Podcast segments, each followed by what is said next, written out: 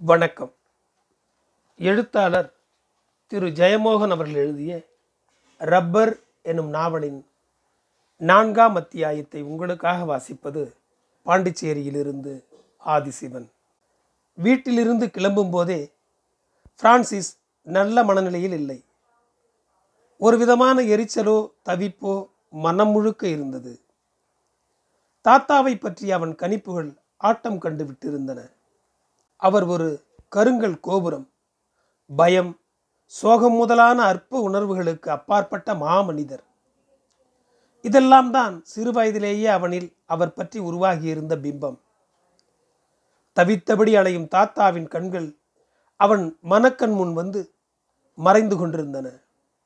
குற்ற உணர்வும் பயமும் தத்தளிக்கும் கண்கள் மிக தெளிவாக அவனால் தாத்தாவின் மனநிலையை பார்க்க முடிந்தது அவனுள்ளேயே. தாத்தாவின் படுக்கை அருகே நிற்க அவனால் இயலவில்லை. ஆனால் அவர் அவனை கண்டித்தது மிகவும் ஆறுதலாக இருந்தது. அந்த கண்டனம் வழக்கமானதுதான். முற்றிலும் இழக்காமல் எதையோ தக்க வைத்துக் கொள்ள அதுதான் உதவி செய்கிறது என்று எண்ணிக்கொண்டான். அவன் வீட்டுக்கு வருவதே தாத்தாவிற்காகத்தான். வீட்டை அவன் வெறுத்தான். அந்த அமைதி அவனுக்கு உள்ளூர பதைபதைப்பை அளித்தது. அந்த ரெம்பிராண்ட் ஓவியத்தை நிமிந்து பார்க்க இயலாது அவனால். நீண்ட வெண்தாடியும் கவலையும் பக்தி பரவசமும் கொண்ட தீர்க்கதரிசியின் முகம் அவனுக்கு தாத்தாவை நினைவுறுத்தியது.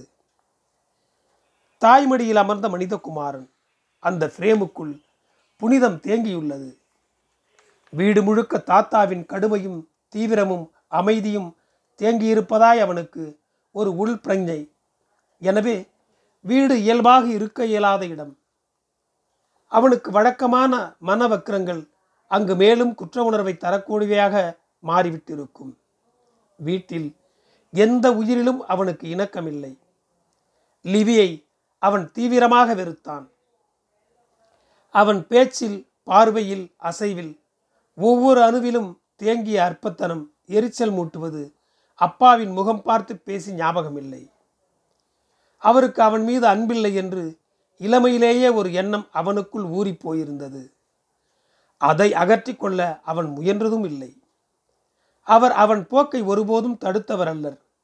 அதை அவன் அக்கறையின்மை என்று வியாக்கியானம் செய்து கொண்டான். அவன் எட்டாவது படிப்பை நிறுத்தி கொண்டபோது அம்மாதான் லபோதிபோ என்று அடித்து கொண்டாள். அவளுக்கு கௌரவ குறைச்சல். அப்பா வேண்டாமெங்கி வேண்டாம். அவன் படித்து என்ன அளவுக்கு? என்று சொல்லிவிட்டார். படிக்கதை விட்டு போட்டு என்னென்ன செய்ய போற? ஒன்னி படி அல்லங்கி கிரிஷி விவசாயம் செய் சும்மா இருந்ததுன்னா மனசில் ஒட்டாது என்றார் தாத்தா. கிரிஷி செய்தேன் தாத்தா என்றான். தாத்தா கொஞ்ச நேரம் முற்று பார்த்தார். சத்தியமாட்டு தான் சொல்லுதியா? என்றார். ஓம் தாத்தா புஸ்தகம் படித்தா மனசிலாவே இல்லை. நான் கிரிசு செய்தேன் என்றான். தாத்தா நெருங்கி வந்து தோளில் கையை வைத்தார். அது மதிமக்கா படித்து போட்டு கால் நிக்கரிட்டோண்டு அலையுதுக்கு ஆயிரம் பேர் இருப்பாவ. கிரிசு செய்யணும் என்ன தோணியதுக்கு போன சென்மத்தில் புண்ணியம் செய்திருக்கணும் பார்த்துக்க நீ நல்லா வருவையில் பார்த்து நடந்துக்க. கிருஷியில் இருக்கிற சுகம் தெரிஞ்சால் விடமாட்டேன் என்றார். அவர் குரலில் கடுமையும் கண்டிப்பும் தவிர இன்னொரு உணர்வும் ஏறகேலும் என அவன் அன்று அறிந்தான். பிரான்சிஸ் தன் கரங்கள் ஸ்டியரிங் மேல் நடுங்குவதை உணர்ந்தான். காரின் வேகத்தை குறைத்தான். அருமனை தாண்டி விட்டிருந்தது தாத்தா மகிழ ஒரு விவசாயியாக அவன் உருவாகவில்லை. செலவாகும் விதம் அறியாமல் செலவு செய்யும் இரு கரங்களைத் தவிர வேறு எதுவும் இல்லை அவனிடம். ஒன்றும் தெரியாது. ஒன்றுக்கும் உதவாதவன். பணக்கார வீட்டு செல்லப்பிள்ளை. போகம் களியாட்டம் என்று இருபத்தைந்து வருடங்கள் அதன் பின் காதோரம் லேசாக நரைவர ஆரம்பித்து விட்டது.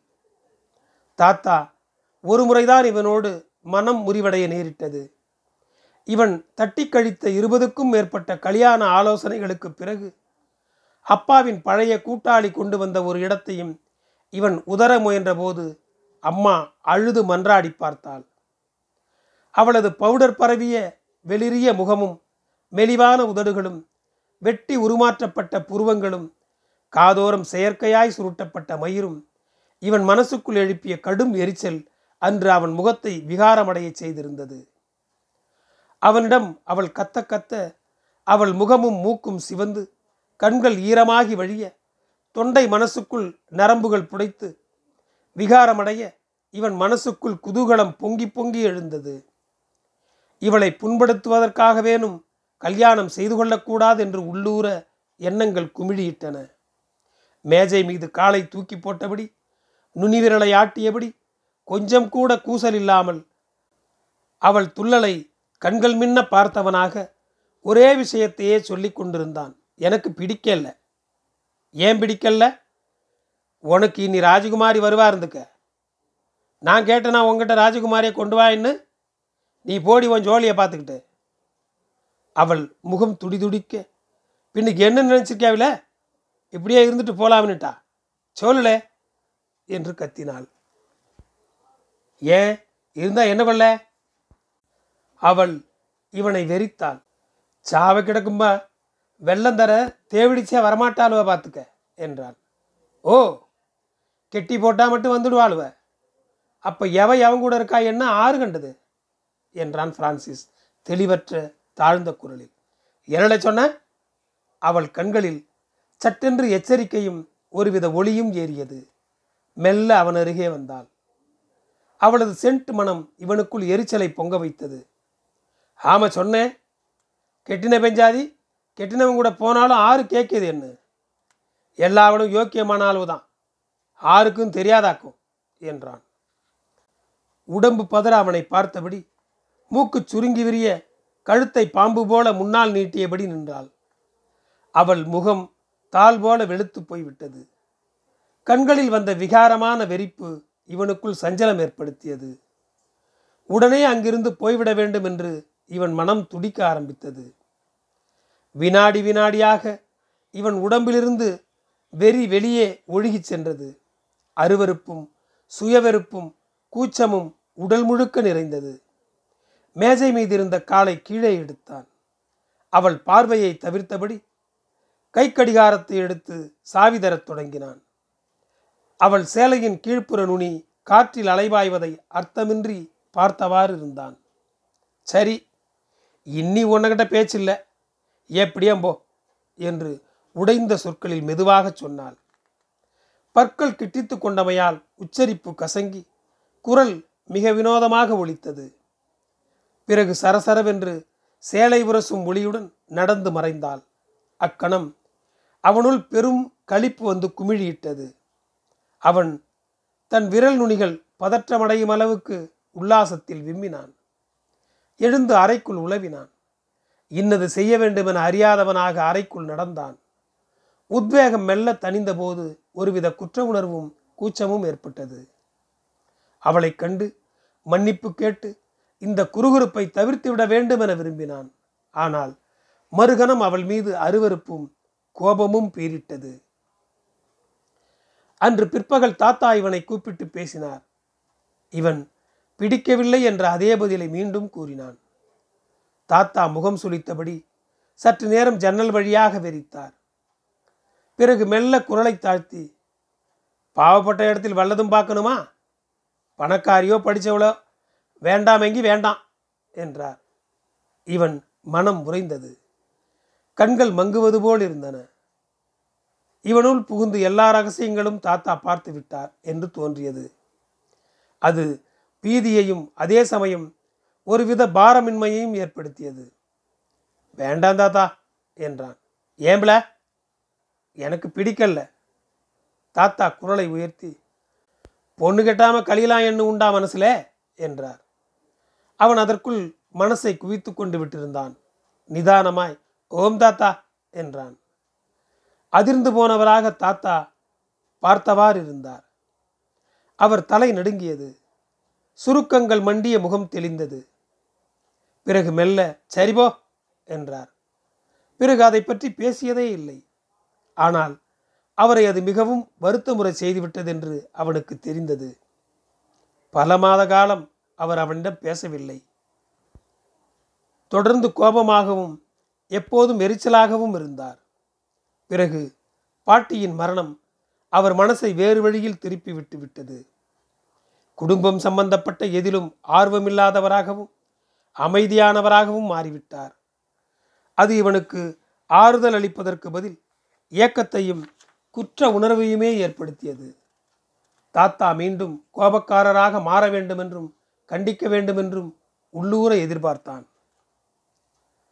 சில சமயம் இரவில் கண்விழிக்கும் போது அதிசயமாய் போதை தெளிந்து மிக துல்லியமான ஒரு மனநிலை ஏற்படும்.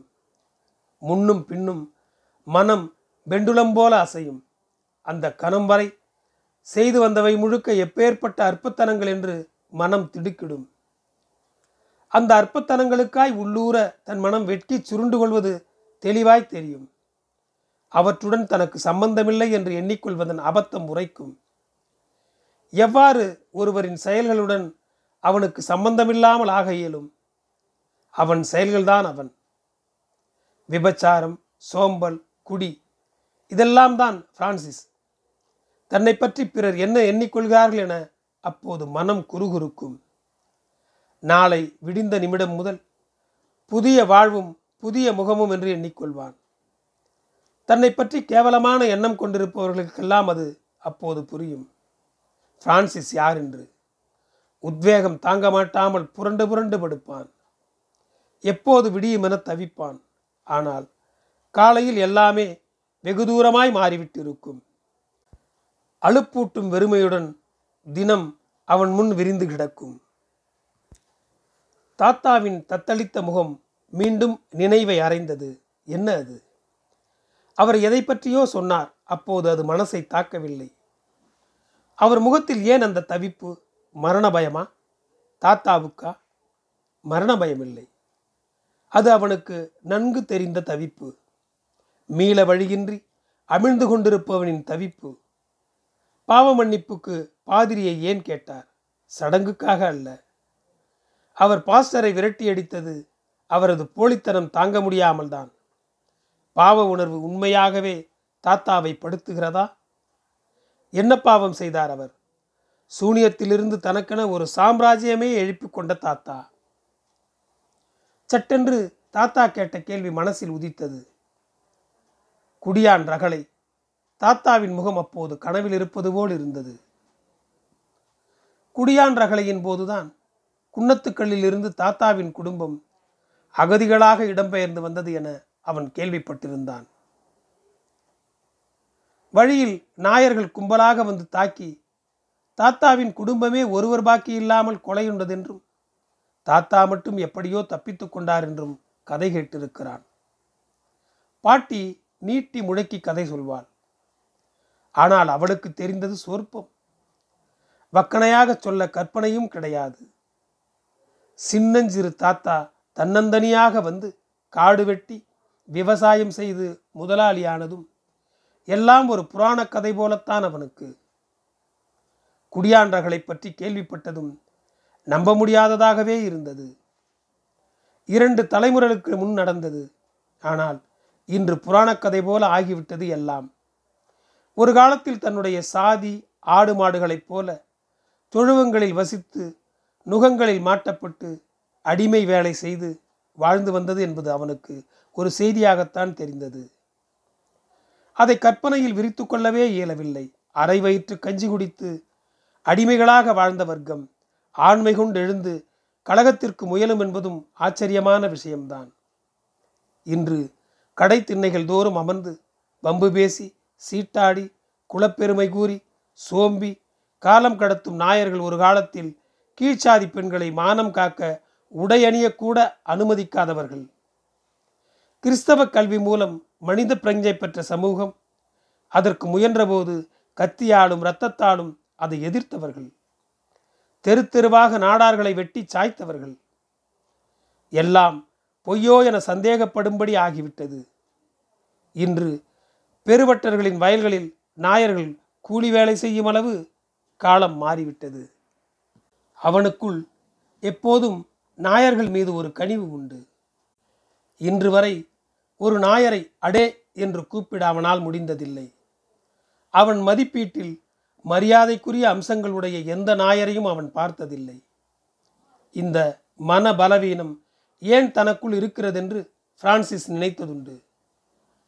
அவன் மூதாதையரை தெருவில் வெட்டி சாய்த்த சாதியது காலம் விரையும் வேகத்துடன் விரைய மனித மனங்களால் முடியவில்லை. பாட்டன் யானை மீது அமர்ந்ததன் தழும்பு தன் உடம்பிலும் இருப்பதாக கூறி திரியும் நாயர்கள் கூட இறந்த காலத்தில் வாழ்பவர்கள்தாம். இந்த சுகேசினி அவளுக்குள் கூட ஒரு நாயர் தரவாடு இருக்கிறது. பிரான்சிஸ் சட்டென்று தன் மீது ஒரு ஏளன உணர்வை அடைந்தான். தன்னை அறியாமலேயே அவன் கார் களியல் தாண்டி கடையல் எஸ்டேட் நோக்கி சென்று கொண்டிருந்தது. இப்போது அந்த எரிச்சலின் வேர் அவனுக்கே தெரிந்தது. அவன் கடையில் எஸ்டேட்டுக்குத்தான் புறப்படுகிறான் என்ற உள்ளுணர்வு தான் அது. அங்கு போகாமல் இருக்க மனம் செய்து கொண்ட முயற்சிகள் தாத்தாவையும் வீட்டையும் பற்றிய நெகிழ்ச்சியான நினைவுகள் போலும். தான் செய்து கொண்டிருப்பதிலேயே மிக கீழ்த்தரமான விஷயம் இதுதான் என அவன் மனம் நம்பி வந்தது. அதை தவிர்க்க அது ஆரம்பித்த நாள் முதல் தினமும் பிரதிச்சை எடுத்துக்கொள்வான் ஆனால் மனத்தளவில் எதிர்த்து போராட போராட அதிகமான குற்ற உணர்வும் குற்ற உணர்விலிருந்து அதிகமான பரபரப்பும் அந்த விஷயத்தில் ஏற்பட்டிருந்தது. தீமையின் பரபரப்பு. அவனுடைய அலுப்பூட்டும் வாழ்வில் அலுப்புடன் போராடுவதே வாழ்வு என்றாகிவிட்ட வாழ்வில் இந்த பரபரப்பு ஆயிரம் கரம் கொண்ட மோகினி போல கவர்ந்து அழைத்தது. அதிகபட்சம் இரண்டு நாள் அதற்கு மேல் அவனால் கடையல் எஸ்டேட்டுக்கு போகாமல் இருக்க முடிந்ததில்லை.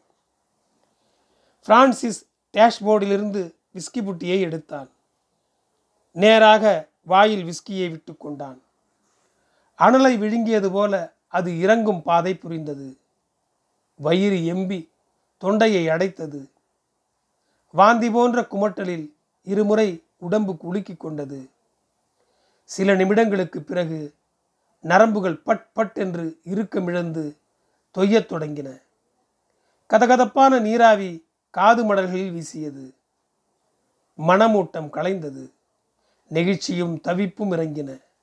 ஏதோ ரீங்காரம் மட்டும் வெகு தொலைவில் போல கேட்டுக்கொண்டிருந்தது எதுவோ ஒரு ஞாபகம் ஈ போல முகத்தை மொய்த்து பறந்து சுழன்றபடி கூட வந்து கொண்டே இருந்தது. என்ன அது என்று யோசித்தான். முகம் பிடிதராமல் அது வழிக்கு சென்றது. கார் திற்பரப்பு பாலம் தாண்டி கடையில் எல்லைக்குள் புகுந்து விட்டது. அந்த தேடலை விட்டுவிட்டு தெருவோர காட்சிகளில் மனம் தாவி அலைந்தபோது திடீரென்று அந்த எண்ணம் அவனுக்குள் புகுந்து விட்டது. காலை முதலே மனசுக்குள் ஏதோ கசப்பை நிறைத்து ஓய்வோடு ஞாபகத்தின் இடையேயும் கசிந்து எல்லாவற்றையும் கசப்பாக்கி கொண்டிருந்தது அது. அந்த பெண் தங்கமென்றுதானே அவள் பெயர்? பிரான்சிஸ் மனசை குடைந்தான். என்ன பெயரானால் என்ன என்று அலுப்புடன் ஒதுக்கினான் சில நிமிடம் அலைபாய்ந்து விட்டு மனம் மீண்டும் அங்கேயே வந்தது.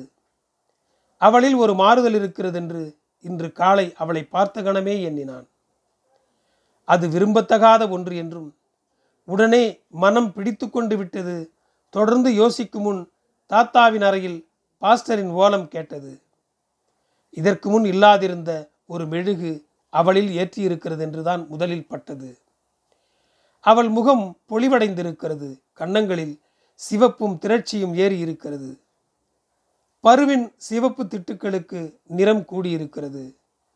கழுத்தின் வளைவில் தோளின் மினுமினுப்பு நடையில் எச்சரிக்கை பார்வையில் மிரட்சி எதையோ மனசுக்குள் அசைபோடும் கனவு சாயை. பிரான்சிஸ் தன் அனுபவத்தால் ஒன்றை அறிந்தான். அவள் இன்னமும் கண்ணி அல்ல. அப்படியானால் அது யார்? வேறு யார் அவனன்றி? லிவி. அவன் விடுமுறை நாட்களில் கூட வீட்டுக்குள் அடைந்து கிடக்கிறான். உடனே இதுவரை பார்க்க நேர்ந்த மனம் பொருட்படுத்தாத சிறு சிறு விஷயங்கள் அவன் மனசுக்குள் விரிந்தபடியே சென்றன. அவை ஒன்றுக்கொன்று முற்றிலும் பொருந்தி தெளிவான ஒரு சித்திரம் உருவானது. பிரான்சிஸ் சற்று பரபரப்படைந்தான். அந்த பெண் அவனுக்கு ஒரு பெண்ணென்றே இதுவரை தோன்றியதில்லை. குழந்தைகளை அவனுக்கு பிடிக்காது என்றில்லை. அவை அசௌகரியமானவை என்று கருதி வந்தான். ஆனால் விளையாடும் குழந்தைகளையும் அம்மா மார்பில் ஒட்டியிருந்து பெரிய கண்களால் பார்க்கும் உப்பலான கண்ணங்கள் கொண்ட குழந்தைகளையும் அவன் தன்னை அறியாமலேயே கவனித்ததுண்டு. அப்போதெல்லாம் ஒருவித நிகழ்ச்சிக்கு ஆளாவான். அதை யாரும் பார்த்து விடாமல் இருக்க உடனே திரும்பி திரும்பி பார்த்து கொள்வான். இம்மாதிரியான ஒரு பரிவு இந்த பெண்ணிடமும் அவனுக்கு இருந்தது. அவள் யார் என்று அவனுக்கு தெரியும். பிறருக்கு தருவதை விட அதிகம் சம்பளம் அப்பா அவளுக்கு தருகிறார் என்பதும் தெரியும். அதற்கு காரணமும் தெரியும்.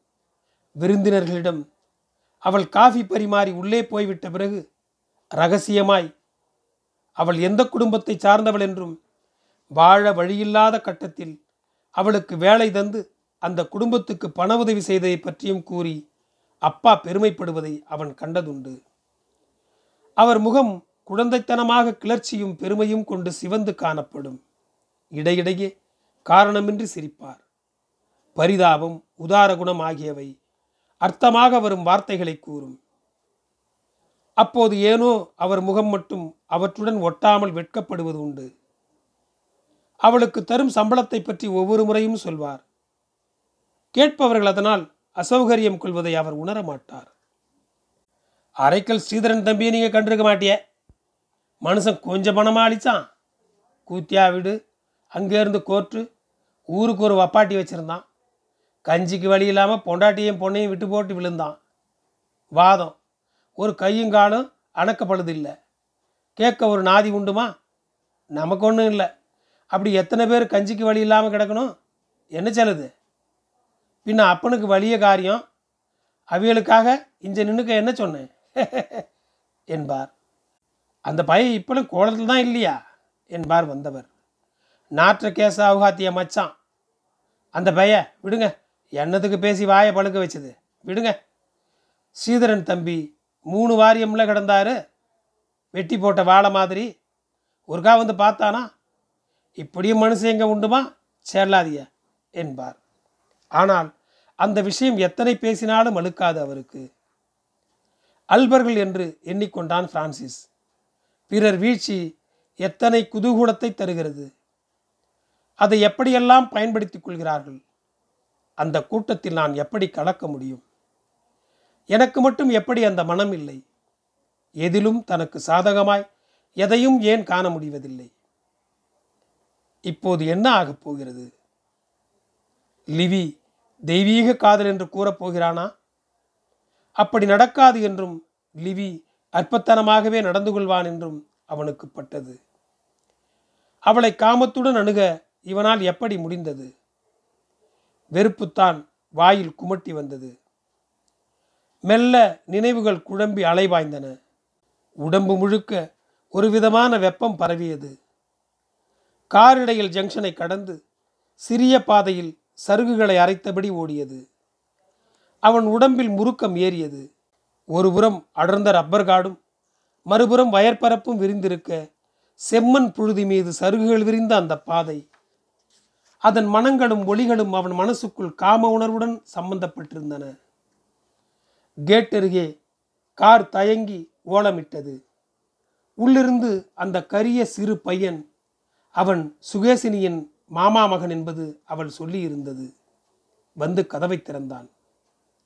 காரை உள்ளே நிறுத்திவிட்டு பிரான்சிஸ் இறங்கினான். தரையில் கால்பட்ட போது சுற்றுப்புறமே ஆடுவது போல் இருந்தது. ஆனால் தலைக்குள் ரீங்காரம் குறைந்து விட்டிருந்தது. வாசற் கதவை திறந்தபடி உள்ளே இருந்து சுகேசினி வந்தாள். குளித்து முடித்து கூந்தலை விரித்து போட்டிருந்தாள். சிறிய சந்தனக்கோடு நெற்றியில் பவுடர் பூச்சுடன் கூடிய மூப்பு வழவழப்பை இழக்கு செய்த முகம். வெளிரிய கன்னங்களிலும் வாயைச் சுற்றிலும் சுருக்கங்கள். கண்களின் கீழே நிழல் தடித்த புஜங்கள். மடிப்புகள் விழுந்த இடை. பெரிய வாயின் உதடுகள் விரிய சிரித்தபடி மலையாளத்தில் என்ன? ரெண்டு நாட்களாக காணோம் என்றாள். பிரான்சிஸ் தன் உடல் முழுக்க வெறி பரவி உஷ்ணமடைவதையும் தசைகள் முருகி விம்முவதையும் உணர்ந்தான். நாவர்கோயில் வரபோனே என்றான். உட்காருங்கள் என்ன சாப்பிடுகிறீர்கள் என்றவள் மூக்கை சுளித்தபடி காலையிலேயே போட்டாகிவிட்டது போல் இருக்கிறதே என்றாள். சிரித்தபடி பேசும்போது எச்சில் தெரித்தது பிரான்சிஸ் சோபாவில் அமர்ந்தான். அவளையே கண்கொட்டாமல் பார்த்தான். அவள் உடம்பு முழுக்க ஜுரம் தகித்தது. அவள் அந்த பார்வையை கவனித்தாள். ஆனால் சற்றும் கூசவில்லை. அவள் சகஜபாவம் மாறியது. அவள் புன்னகை பெரிதாகியது. என்ன? ரொம்ப குஷியாக இருக்கிறீர்கள் போல இருக்கிறதே? என்றாள். பிறகு சற்றென்று திரும்பி உடம்பை அளவுக்கு மீறி ஆட்டியபடி பக்கவாட்டு அறையை நோக்கி நடந்தாள். ஒரு முறை பிரான்சிஸை திரும்பி பார்த்த பிறகு அவனுக்கு நிறைய அர்த்தங்களை தரும் பார்வை ஒன்றை அளித்தாள். பிரான்சிஸ் சோபா கீரிச்சிட எழுந்து இரண்டு எட்டில் அவளை அடைந்தான். அறை வாசலிலேயே அவளை இறுக பிடித்தான். இருங்கள் என்று அவள் ஓசையிட்டு சிரித்தபடி நெளிந்தாள். அவன் ஸ்பரிசத்தின் கூச்சம் தாளாதவள் போல துடித்தாள். அவள் வெட்கமும் இளம்பெண் நடிப்பும் மிக ஆபாசமாக இருந்தன. அது அந்த கணங்களில் கூட அவனை பாதித்தது. ஆனால் அந்த ஆபாசமே அவனை கிளர்ந்தெழச் செய்தது. சட்டையை கழற்றி அவன் அவளிடம் தந்தான். அதை அவள் ஹேங்கரில் மாட்டி முடிப்பதற்கு முன்பே அவளை பற்றி கொண்டான். அவளது முதிய முகம் அவன் முகத்தருகே வந்தது. வியர்வையின் ஈரமும் வாயின் வாடையும் இளம் பெண்களுக்கு இல்லாத ஒரு துவர்ப்பு வீச்சமும் அவனை தாக்கின. அவன் தன் உடலை முறுக்கியபடி மூர்க்கமான ஒரு வேகம் சுருண்டெழுவதை உணர்ந்தான். கைகள் உத்வேகம் தாளாமல் தினவெடுத்தன அவனுள் குமரிக்கொண்டிருந்த ஆங்காரம் முழுக்க வழிய ஆரம்பித்தது. வெறி மின்னும் கண்களுடன் அவளை முரட்டுத்தனமாக முன்னும் பின்னும் அசைத்தான். நேத்தைக்கு இஞ்ச ஆரடி வந்ததே? என்று கூவினான். அவன் தொண்டை குறுகி நரம்புகள் புடைத்திருந்தன. கண்கள் உந்தி நெற்றியில் நரம்புகள் நெளிந்தன. சொல்லி போடு இல்லங்கி வெட்டி கூறு போட்டு போடுவேன் என்று முரட்டுத்தனமாக கத்தினான். ஆனால் அவன் உள்ளூர பொருட்படுத்தவில்லை என்பது தெரிந்தது. எனினும் இமைகள் படபடக்க அளவு மீறி நடுக்கமும் பயமும் காட்டி கைகளை முன்னால் நீட்டி இல்லை ஆறும் வரல்லே என்று கெஞ்சினாள். மூக்கு அசைய முகம் அழுகைக்கு தயாரானது. ஆரும் வரையில்லையா பின்ன எதுக்குடி? அந்த குளம் கோரி பய வந்தான்? தான் சொல்லுதியா? பட்டிகள் வேரிக்க மோலே என்று கூச்சலிட்டான். அறியலாம்டி உனக்கு வம்சத்தை? உனக்கு லேசமும் டான்ஸும் தூ. அவள் கண்கள் உடனே மாறுதல் அடைந்தன. கீரிச்சிட்ட குரலில் மலையாளத்தில் போடா வம்சத்தை இவன் கண்டான் பேரிதாய். உன் வம்சமகமையெல்லாம் தெரியும்டா நாயே என்று கத்தினாள். என்னடி அறியலாம் உனக்க? வாயை நீட்டாதே கொண்டு போடுவேன். சீ போடா நாயே. உன் வம்சம் வளர்ந்த கதை தெரியும்டா. திருடியும் ஏமாற்றியும் நாலு காசு சேர்த்தா எசமானாகி விடுவானடா. இப்போது அவள் நிதானமாகிவிட்டிருந்தாள். அவனை வெறிகொள்ளச் செய்யும் வார்த்தைகளாக பொறுக்கி போட்டாள். பிரான்சிஸ் மதம் பிடித்த யானை போல அறைக்குள் அங்குமிங்கும் உலாவினான். சுய நினைவற்றவன் போல கெட்ட வார்த்தைகளை கொட்டியபடி மேஜை மீதி இருந்த பொருட்களை எடுத்து தரையில் வீசினான். இதெல்லாம் விபச்சாரம் செய்து சம்பாதிச்ச சொத்து. உன் தாத்தா மாதிரி சாதுக்களை கொன்று கூட்டி வைத்த சொத்து இல்லை. வைடாங்கே. பிரான்சிஸ் அவளை பிடிக்க தாவினான். போடி வாயை திறக்காத கொண்டு போடுவேன். உனக்கு அம்மையை விட பெரிய மோசமானவன் எவடா இருக்கா? அவள் கூர்மையாக தமிழில் கேட்டாள். மதம் பிடிச்சவளை கேட்க துப்பில்லை. வயிற்றுக்கு வழி இல்லாதவளை கேட்க வரான். தூ. அவன் அவள் மீது பாய்ந்தான். அவளை மிருகத்தனமாக அடிக்க ஆரம்பித்தான். அவன் காய்பேறிய பெரிய உள்ளங்கை சதைகளில் படீர் படீர் என்று தெரித்தது. அவள் ஒளி எழுப்பியபடி துவண்டு துடித்தாள். அவள் துடிப்பு அவனை மேலும் வெறிகொள்ள வைத்தது. அவள் ஓலமிட அவனுக்குள் பரவசம் நிறைந்தது. அவன் உடம்பு பரபரப்புடன் அலைமோதியது. அடியின் வழியில் குறுகிப்போய் அவள் தன் முகத்தையும் கண்களையும் கைகளால் மூடியபடி குலுங்கி குலுங்கி கேவி அழுதாள். அவன் அவள் உடைகளை பீய்த்து வீசினான். அவள் தலைமயிரை சுழற்றி தரையில் போட்டு மிதித்தான். தலை தூக்கி அவள் அழுவதை பார்த்தான். அவள் ஊளையிடும் ஒளியுடன் குரல் விளங்காமல் அழுது கொண்டிருந்தாள். அடிக்காதே அடிக்காதே என்றாள் மூச்சிரைத்தபடி.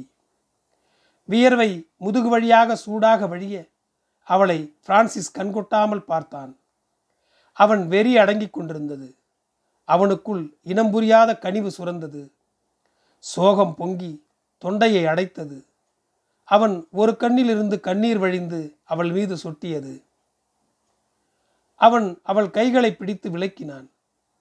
அவள் உதட்டை கூப்பியபடி கண்ணீரால் ஈரமான கன்னங்களுடன் அவனை பார்த்து விசித்தாள். அடிபட்ட இடங்கள் சிவந்து கன்றி போய்விட்டிருந்தன. அவன் முதுகெலும்பு கூசியது. அவள் உதட்டை கோணி என்றாள். பிரான்சிஸ் அவளை முத்தமிட ஆரம்பித்தான். அவள் வயிற்றிலிருந்து பொங்கியபடி அழுகை வந்தது. உதடு துடிக்க விம்மி விம்மி அழுதபடி வெறியுடன் அவளை முத்தமிட்டான். அவள் முகத்தில் இறுக்கமும் அலுப்பும் தெரியத் தொடங்கின. முகம் ஒருபுறமாகச் சரிந்து அவள் பெரிய இமைகள் மூடின. நன்றி தொடரும். என் குரல் உங்களை பின்தொடர ஃபாலோ பட்டனை அழுத்துங்கள். உங்களுக்கு மீண்டும் நன்றி.